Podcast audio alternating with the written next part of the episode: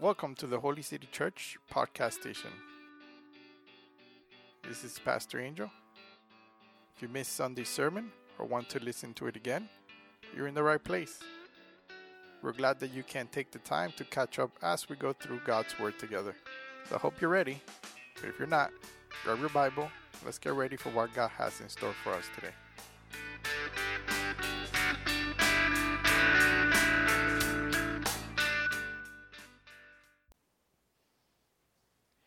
Colossians chapter 2 verse 6 through 15 says, "Therefore, as you receive Christ Jesus the Lord, so so walk in him, rooted and built up in him and established in faith just as you were taught, abounding in thanksgiving. See it that no one takes you captive by philosophy and empty deceit, according to human tradition, according to the elemental spirit of the world, and not according to Christ. For in him the whole fullness of deity dwells bodily, and you have been filled in him, who is the head of all rule and authority. In him also you were circumcised with circumcision made without hands, by putting off the body of the flesh by the circumcision of Christ, having, having been buried with him in baptism, in which you were also raised with him through faith in the powerful working of God, who raised him from the dead. And you, who were dead in your trespasses and, and the uncircumcision of your flesh, God made alive together with him, having forgiven us all our trespasses by canceling the record of debt that stood against us with its legal demands. This he set aside, nailing it to the cross. He disarmed the rulers and authorities and put them to open shame by triumphing over them in him. Father in heaven, Lord, thank you, thank you, Father, for who you are. Thank you because only you could have brought us here to this moment in time, Father. And We're so blessed to be able to hear your word, Father, to be able to hear what it is you have for us, Lord. Father, we pray that in this time you continue to work in us, work in our hearts and in our minds to be able to understand and be able to live and be affected by these words that you have delivered to us, Lord. Father, in this time I pray that whatever words I speak may not be mine but yours, Lord, and that we be blessed by them because it's coming from you, Father. In your name we pray. Amen. You may be seated.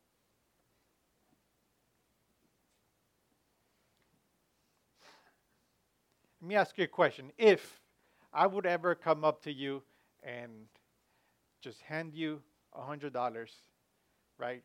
But I will hand you a hundred dollars in Monopoly money, right? I'll go home, grab a Monopoly hundred dollar bills, and I give it to you.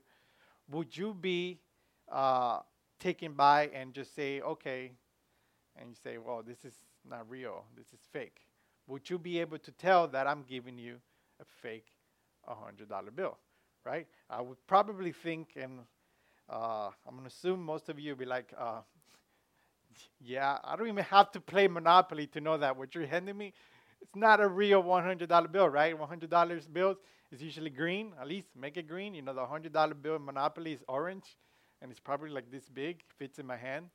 Uh, so you can't tell just because you know and you've seen a hundred dollar bill before that what I'm giving you, it's a fake one hundred dollar bill. You're probably even going to think I'm being crazy and probably even be disrespectful, thinking that you're probably too dumb to realize that I'm giving you a fake hundred dollar bill, right? And you'll be like, "What's wrong with this guy?" But what about if I give you a real, regular not a real, but a regular $100 bill that looks like a $100 bill, and I hand it to you, are you, will you be able to tell if it's fake or not? If I just hand you a green $100 bill that looks just like a regular $100 bill, would you be able to tell? And probably most of you probably be like, maybe. I don't know. It depends. Like most of us who can tell how to, you know, decipher whether it's real or not would probably be like, maybe. I could probably figure it out, right? Uh, some of you may not be able to figure out. Some of you may have no idea and be like, okay, this is a $100 bill. I'll take it. And just put it in your pocket and you leave with it. You know, even those who, who think they can or can be fooled, that's time, sometimes by you know, a really good looking $100 bill. And it's not always easy to tell when a $100 bill is fake, you know, unless you put it through some tests, right? We, we know that there's a specific test. We put it through the light, see if there's a specific picture or not hiding in the background or it feels certain ways. So if you grab a marker and you test it, if the marker changes color, it's fake. Uh, so there are ways that we can test this. Or unless we test it, sometimes we don't know it's fake. But sometimes it's even harder when if I would give you a fake five dollar bill and you probably don't even test it. It's a fake five dollar bill.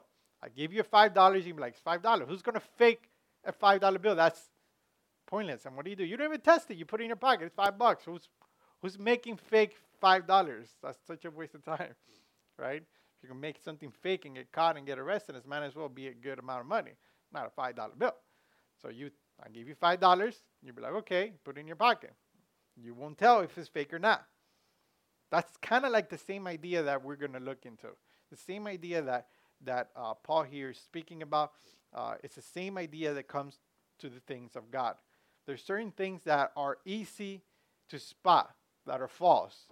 When we hear things of God, when we hear things of the Bible, there's certain things that you're listening to and you say, well, yeah, that's not true. And even if you just walked in church and, and you just a new convert or, or you've been here for many years and, and you know the Bible ins and outs, or it doesn't matter. There's certain things that you can easily spot that is false, that is fake, that is not true. It doesn't come from God. But then there are other things that look like the real thing. And they can be very small things that can pass by as real thing, and we take it as it is. Very easy. Or, oh, that sounds like it's in the Bible, right? Something very simple. Okay, yeah, that's fine.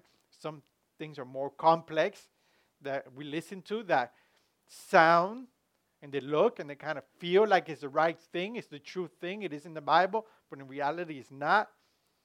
And it's the same concept. We have to be able to tell whether it's true or not. Uh, for example, I don't know if you ever had a conversation uh, with a Catholic. I have many, uh, and I'm not pointing them out specifically, but just I've had more conversations with Catholics than any other uh, before. And many times if you're not paying very, very close attention to what they're saying and you're just kind of listening, it sounds like what they're saying is it's all good. It's all right. It, it, makes sense. It's, it's good. That's what, what's the problem here, right? But not until you, you stop and you analyze what they're saying and you kind of put what they're saying, you know, to the light or against the Bible in this case, you know, compare it to the Bible, really, you don't start to see things breaking down until you test what they're saying. So if you're just taking it as it is and you're not really paying too much attention, what they say makes perfect sense. But when you test it, you see how it breaks down. And this is very dangerous. I mean, imagine how many people are going to be fooled by what seems to be like the real thing and it's not. I mean, imagine what happens the fact that we lived all this life thinking something was true, and when we come to heaven, stand in front of God, and He's like, mm, yeah, I don't think so. We spend all our life living out something that's not true because we never tested it, we never saw what it was, we never learned the truth, and we spend our whole life being fooled by it.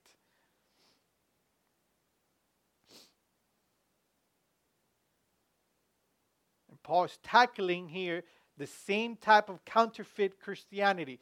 He says, There's a problem here, there's something going on, and I need to tackle the truth. I need to tell you guys what the truth is so you can make sure you know and not be fooled by what's false. If you remember what Paul, uh, if you remember, Paul was reaching out to a group of Gentiles who have been recently converted. This is not necessarily a whole bunch of Jews who, or, or people that have been following Christ for a long time. These are, these are people that are coming to Christ. These are a group of people that are just starting to learn, and they, they know a little bit. I'm not going to say they don't know nothing, they're brand new. They know a little bit. But they were in danger of being led astray due to false teachings from many different sides. There was all types of different things coming at them. So they were in danger of actually believing many of those things. And if they do, they're going to be straight away. And he cared enough to immediately go ahead and tackle that situation that those guys were in. He said, I need to do something. I need to tell these people the truth. And it wasn't easy for Paul, it was very difficult. If you read the verses uh, in the beginning of this chapter, it says that Paul had a great conflict for them. And this was a spiritual warfare that Paul was under. He was fighting this thing inside. He was being hurt. He was seeing, he was being troubled by what was happening. He was seeing, he was hearing the things that were happening, and he was hurting him because these were people that he cared about that were getting lost. And to think that these were people that he had never even met before. I mean, you can just see that. These are people that have never met him before. He says that you, you hadn't even seen my face. These are people he cares so much about and he's never seen before. He cared enough to come and tell them the truth. So Paul continues to help them and guide them with the truth so they can be encouraged to face those moments when things are not sounding as they should. I mean, when, when, when you start to hear things, you know, it can get very complicated, right? It can get very difficult because now you're at that point where it's like, okay, you know, if, if we're talking about eternal life, and let me tell you something, you better get this right. There's no room for mistakes here. So there is a little pressure of you saying, okay, do I believe this? Do I not? It's like remember the story I said about my wife one time where she heard a really good song on the radio. She was like, I don't like it. Like, no, you're scared of not liking it. It's a good song. You're just scared because it's so good that you're not sure if you could like it or not because you're not 100% sure if it's good or not yet. So that happens. You can get stuck in that. So Paul starts here delivering a warning to them that I think we can all agree that is very re- relatable with us today. And he starts this warning in verse 8. And he says, See that no one takes you captive by philosophy and empty deceit, according to human tradition, according to the elemental spirits of the world, and not according to Christ. So, because religion apart from Christ is dangerous, Paul is saying, pay attention. He's saying, pay attention, be careful, pay attention. Don't be cheated by philosophies and traditions. He's saying, hey, don't be, don't be fooled by traditions of this world. And don't be fooled by ideas that come from people. And he's reaching out to them like if they were being led away, almost like if they were being robbed of something. So he's taking that approach and he's saying, hey, you're about to, your, your eternal life is about to be robbed from you. About to be taken from you. So be advised, be careful, pay attention. But to understand why Paul gave this warning, we have to understand a little bit more about what I mentioned last week, which was the Colossians heresy, right? This is what many, uh, many, uh, many theologians and many scholars think was happening. Remember, there is no specific mentioning of what exactly was the real full blown problem there. There's no mention of it here, but based on what systems, uh, a mix of with Greek philosophy, some local mystery religions, and, and some Jewish uh, ideas and stuff like that. It was kind of like a whole mix of these random spiritual things that they were being taught. This is this is what they call the philosophy. This is their their you know when the, the Bible says the philosophy, be careful with the philosophy, right? Pay attention to the philosophy. Don't be fooled by the philosophy. That is what they're talking about. It, the ideas that they were bringing up, all that. And it's kind of very similar uh, to what we have in, in our day today, uh, they replace God's authority in His words with authority in their own uh, understanding and their own intellect. So it's basically it doesn't come from God; it comes from men, and it's based on the fact that what we think is what really is. Our ideas and our tradition is what sets things right. That's where the power is. That's where the authority is on the things that we do. it's like me saying, no, no, we got to do this because we've been doing this for many years, and if we stop, well, that's a sin. You know, we're going to go to hell if we don't do this anymore. You know, we've been doing it for for 500 years. We're going to stop. That's not right. You know, we hear that a lot in church, right? Oh, the church has been doing this for many thousands of years, so why stop doing it, right? Things like that. They also said that the teaching was according to the elemental spirits of the world. And this has two ideas. This can go either way. Uh, it could be teachings that they were coming uh, with spiritual type forces. This is like that where you hear about, you know, the energy, right here, energy. Oh, the energy in this room, it feels so good, and there's an energy in here, that, right? It, it's that sense of, of maybe even even of spiritual beings. The spiritual beings are are are pushing and and and kind of guiding us to do certain things to principles that they're talking about basic principles like like if it was an abcs of religion right? If you do this this is what you got to do one two three. If you do this you're going to be okay. If you do this that's right that's correct but if you don't do this it's wrong. You know you keep the rules you do the right thing and you get closer to god. So it could be either one of those ideas but either way behind every world religion there's always some spiritual demon behind it right? Whether is basic facts of ABC, you do this, this, and that, or it can be uh, demonic demons or whatever. Either way, if you're coming from either side, God's not there. Because if you're setting rules and regulations, and you're setting steps one, you must complete step one before you go to step two. And once you complete all steps, then you're saved. If it's, that's the idea, that's not of God. If it's not of God, then who else is from, right?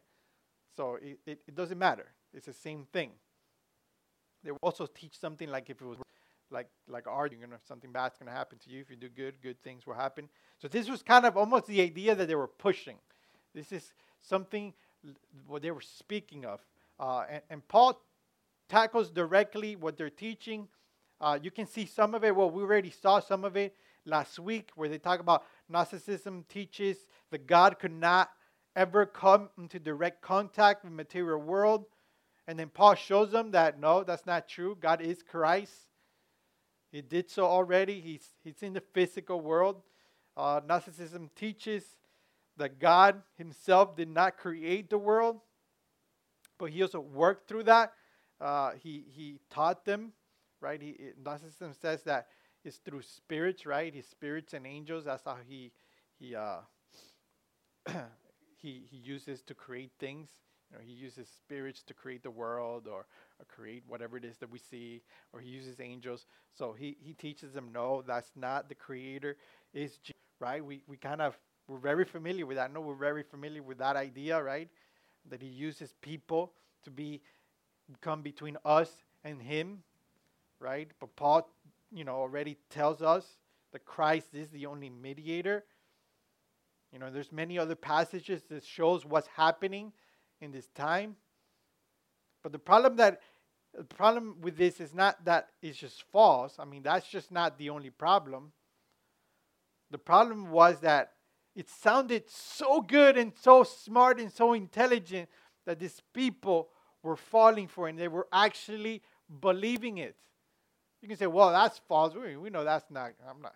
But no, it, it was false. Yes, you can be like, that's wrong. You're, you're lying to me. But not only that, I'm actually falling for your lies. So it's that's, that's a big problem. Because if somebody's lying to you, you could just ignore them and be like, ah, I don't want to talk to this guy. He's a liar. But when you're starting to fall for the lie, then we got a big problem. And we have to be careful. We have to be very careful because there's one thing I've noticed is that philosophers don't really have much of an answer. They have ideas, but never answers to what everyday problem. Why do we react when we're hurt? They don't have answer for that. They just have ideas. And also, we have to be careful because these man made religions and these ideas don't tackle the heart. They, they, they tackle the exterior. You can change somebody, be like, you know, this idea is going to make you a better person. You, you, Okay, you sure you you might speak certain way now uh, because you you listen to these ideas. It's not necessarily a bad thing, right? But the problem is still there. The problem is the heart. That's where the sin comes from. So you can change my external appearance and make me uh, and teach me ideas that are going to make me dress better and act better. But my heart is still rotten. My heart is still dead. You haven't tackled that yet. So that's the problem. These ideas don't tackle the heart.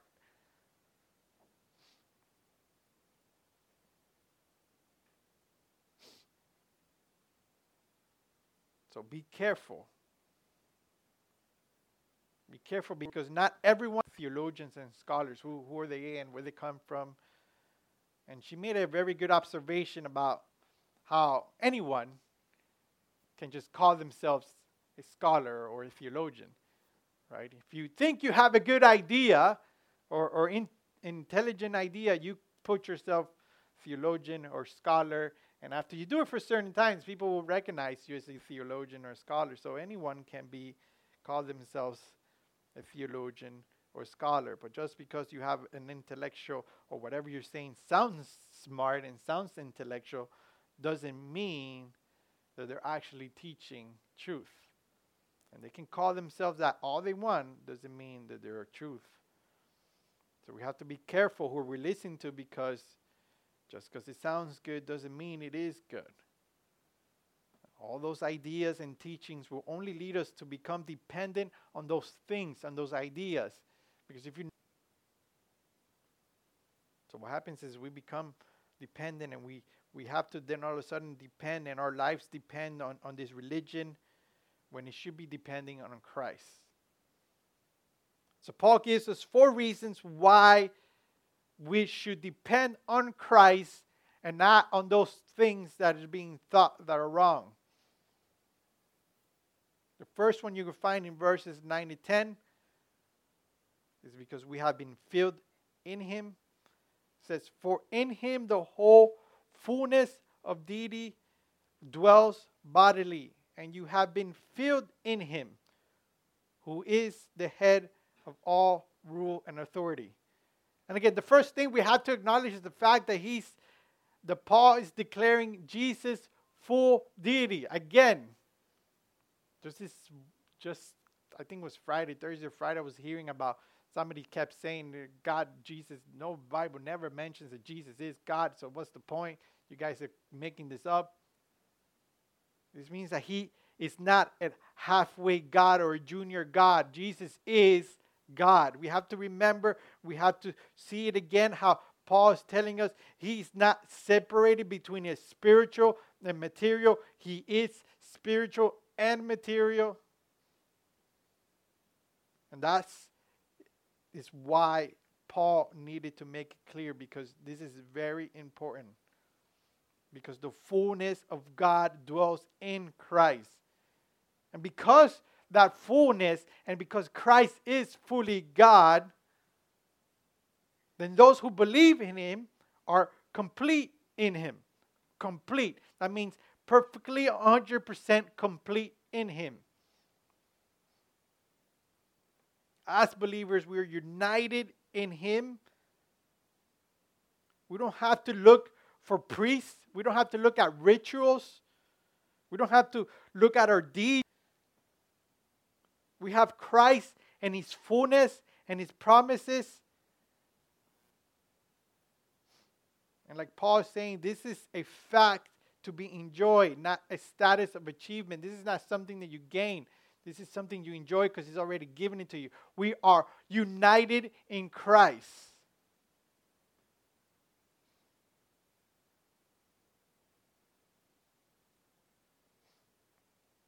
Then he says in verse 11 that in him also we have been circumcised.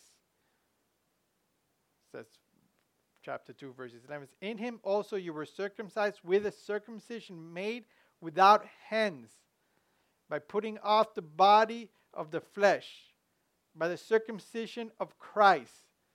So we know that through tradition, uh, traditional law, uh, through Jewish traditions, it was were circumcised at a certain age, Uh, after the first set of Jews that were circumcised as adults, which sounds very painful. Luckily, after that, they, they decided to come up with a proper age, right? And there's a proper age uh, after the baby's born that they're circumcised, right? And the circumcision was a physical sign of who they were in God. That was their covenant. This is what's going to separate you from the rest of everyone here. You're going to be known, separated from them, because you're going to have a mark, and that is circumcision. And with time, we know because even now we can kind of still see a little bit of it in different ways, but we know that after time they thought they were better because of it. They were like, well, we are Jews, we're circumcised, and you're Gentile, we're better than you are because you're not circumcised, and we are, and we're separated for God. Right? We see that a little bit in maybe different versions of it where we think we're better Christians than everybody else. Right? Oh, I go to church. The Jews took pride in being circumcised. And, and because of that, they started to trust in that process. They, they put the trust in the fact that they were of God because they were circumcised. So they lost that spiritual part of this circumcision, what it meant. So because the physical circumcision took over the spiritual, and they started to depend on it. And they were teaching that. That's what they were teaching. They were teaching the people that, and there was some of that form was being taught to these people that Paul was talking about. And even though Paul takes care of this in, in Acts 15, but nevertheless, this was always going to be an issue to some extent. It was never going to be completely gone.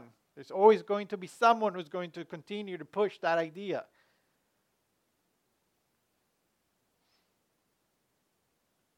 Especially, be, you know, because many of the people that Paul was teaching were, but you need to get circumcised because we are. So you need to be cool like us. So they were like, hmm, you know, I, I do want to be cool. They're, they're not longer telling me, hey, you're not off me. Now they're telling me, yeah, come, but hey, get circumcised. So should I get circumcised or not? So it's easy to fall into the idea when you're trying to, to you know, hey, I, I really want this, right? I want to fit in. I want to be cool like the other guy. So it's so easy to fall into that peer pressure, right? So there must have been a group teaching that believing in Christ is not enough and you need to be circumcised to keep that law. And you can see this throughout history, and many have died teaching against it. We have people teach the idea that, yes, Jesus died for your sin, but you still have to do certain to, for, from getting into people's mind and, and, and changing who they are. Unless you go to a specific person Unless you do certain things, you won't be saved. For some religions, even so called Christians, you can see a version of this where they say, you know, you have to do enough good things to get that grace from God. Make sure you come to church all the time. Make sure you do all this all the time. Make sure you read the Bible all the time. Make sure you dress like this. Make sure you talk like this. Make sure you look like this. Make sure you, you act this way, this, that. The more good things, let's help people. Let's donate money. Let's do all that. And if you do enough, then God's going to love you. If you do enough works, God will love you.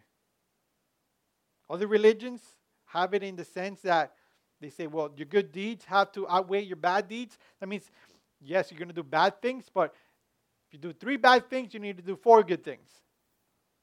It's okay to do something bad, but let's just do one more extra one so you can be okay. Let's balance the scale out, right? And if you balance the scale enough where your good deeds outweigh your bad deeds, okay, then you're saved. And so many come to fall to those teachings and they spend their whole life trying to meet those standards. And let me tell you that it's hard because I've been there where I've I thought, well, you know, and I'll talk to people and you know, and, and things will happen and oh, and God's to love me because I am. And I've been there. And it's hard to keep up with that. It is hard to keep up with that. Uh, so many fall because the moment you, you, you fall, you be like, man, this is hard. I don't want to do this anymore because we can't keep up with that.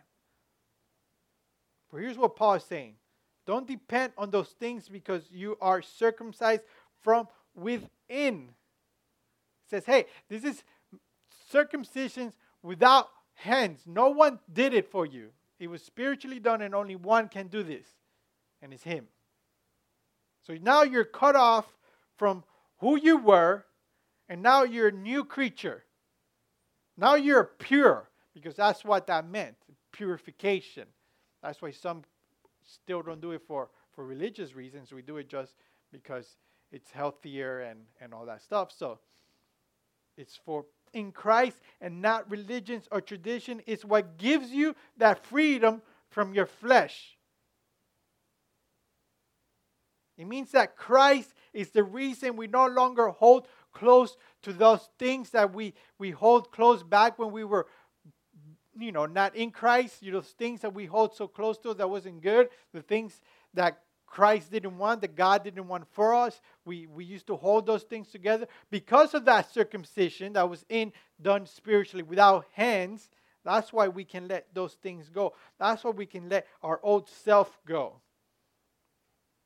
Without Christ and without being in Christ, we are enslaved to sin. We, we're always going to be looking for that. That's, that's who we were. We, we were sinful people who were constantly trying to satisfy our own needs.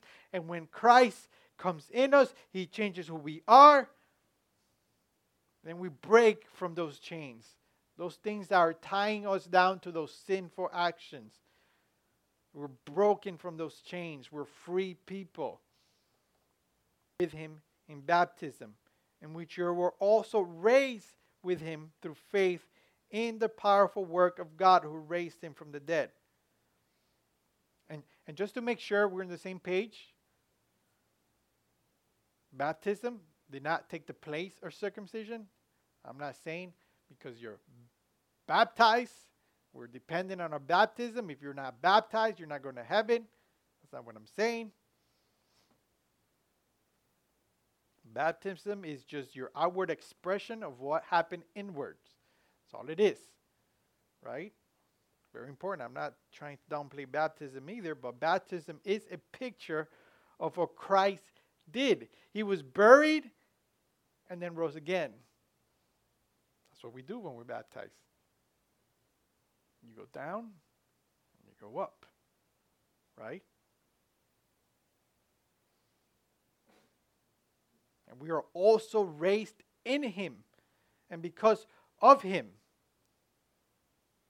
So we have been put to death. You are been you old self has been put to death and now you're a new person. And that's what happens internally when we're saved. He rips out our heart, which is the reason why we're dead to begin with, right? That's where our sin comes from our heart, that's where it starts. That's what's causing our death, our sinful desires that comes from within. He rips that out. Then he replaces it with a new one, making you a new creature. I mean, this doesn't mean that we're not going to sin no more. You're going to see later how Paul talks about that. This means that we're we're sin, we're sinned by God. We're sinned by Him as pure and perfect. We're pure and perfect in His eyes because we. So we don't stop sinning. He just sees us as not sinners. Right? We continue to sin. We continue to do that all the time. That's why we continue to repent. We continue to seek Christ and we continue to seek His forgiveness. And we're not saying, hey, don't worry, just continue to do whatever you want. No, that's not the case. We, we must live out what's in us. But in his eyes, we are no longer sinful people. We're no longer sentenced to death. We're no longer old. We're new creature already.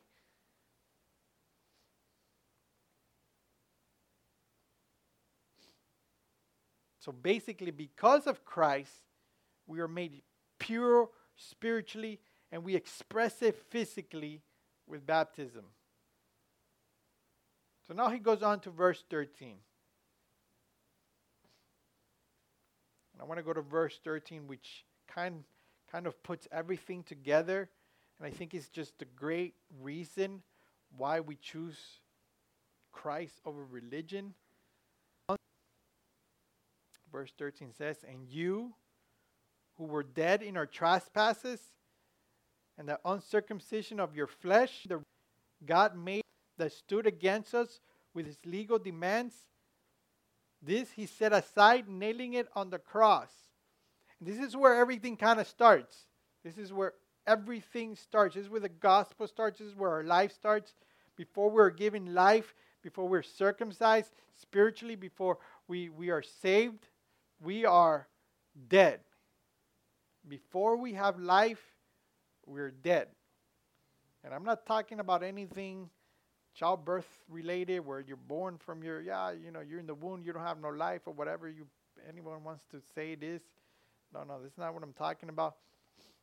We are born into adam's broken world. That's what we're born to. We're born as sinners. We're born with a natural desire to sin. That's why we don't teach kids how to lie. They just know how to lie right? I, I didn't teach my kid how to lie but he's very good at it.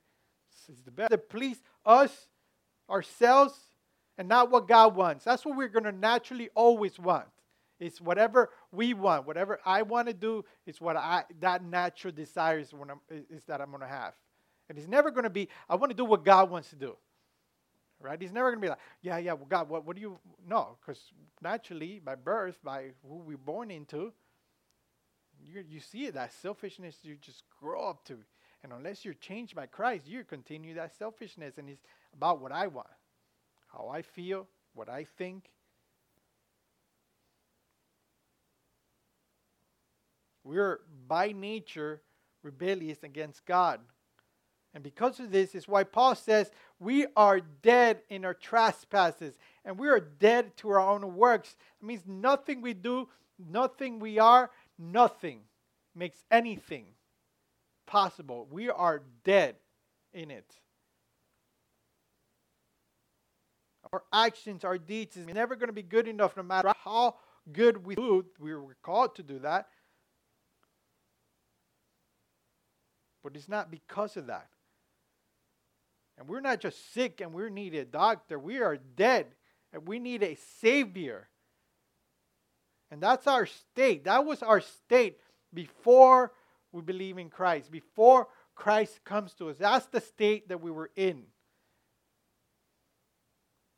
That's what Paul says. Because of God Himself, of what He did, He gave us life.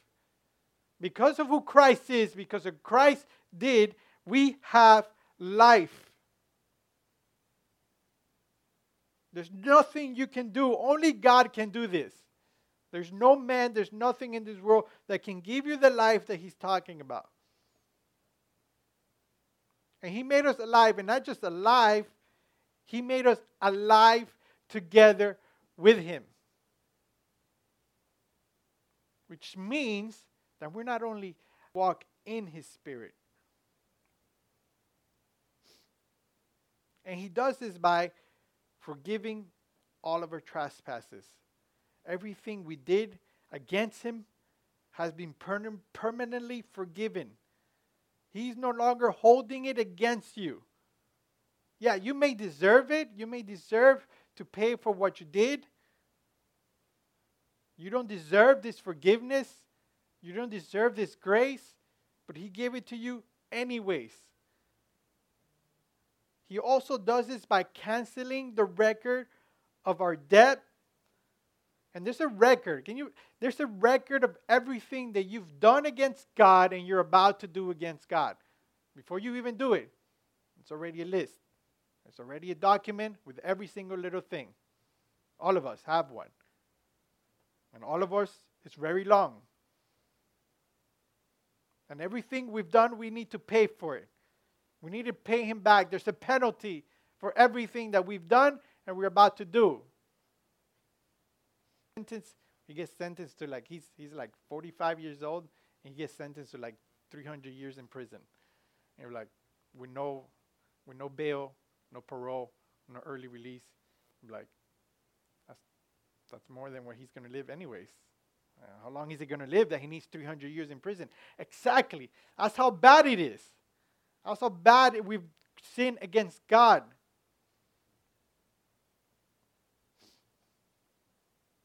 We've sinned so much that there's nothing that's ever going to wipe out. There's no get out of jail free card. You're not going to be released because of COVID.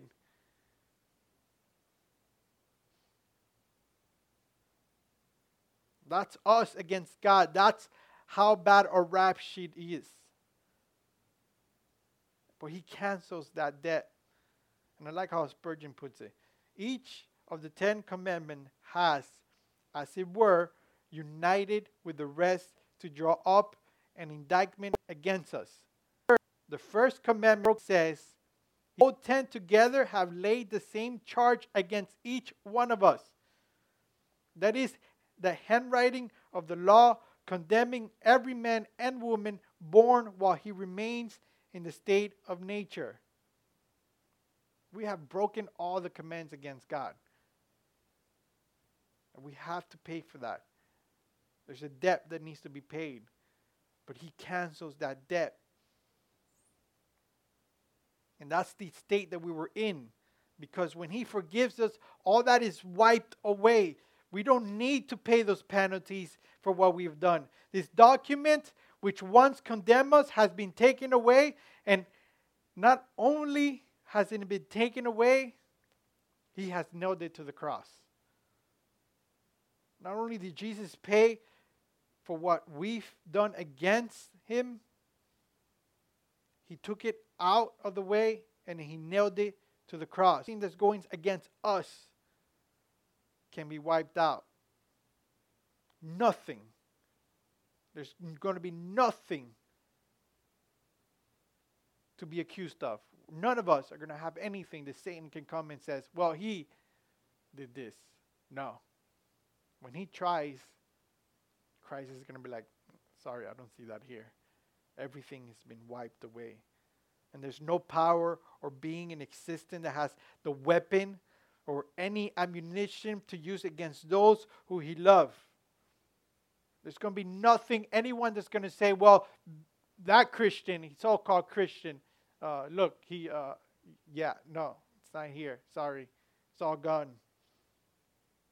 We have victory in Christ and only in Christ. And on anything we do, not on a person, not a priest that we go to once a, a week to tell our sins, none of that. We don't find that in any of those people. We don't find it in creative philosophies. And there's always going to be new ideas and there's always going to be updated of old ideas. There's always going to be something. But all we really need is to be united with the living Christ. That's all. It's that simple. Because salvation starts and ends with Christ.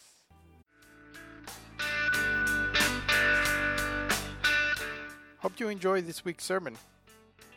If you have any questions, would like to connect, or listen to our library of sermons, jump right over to our website at www.holycitychurch.us.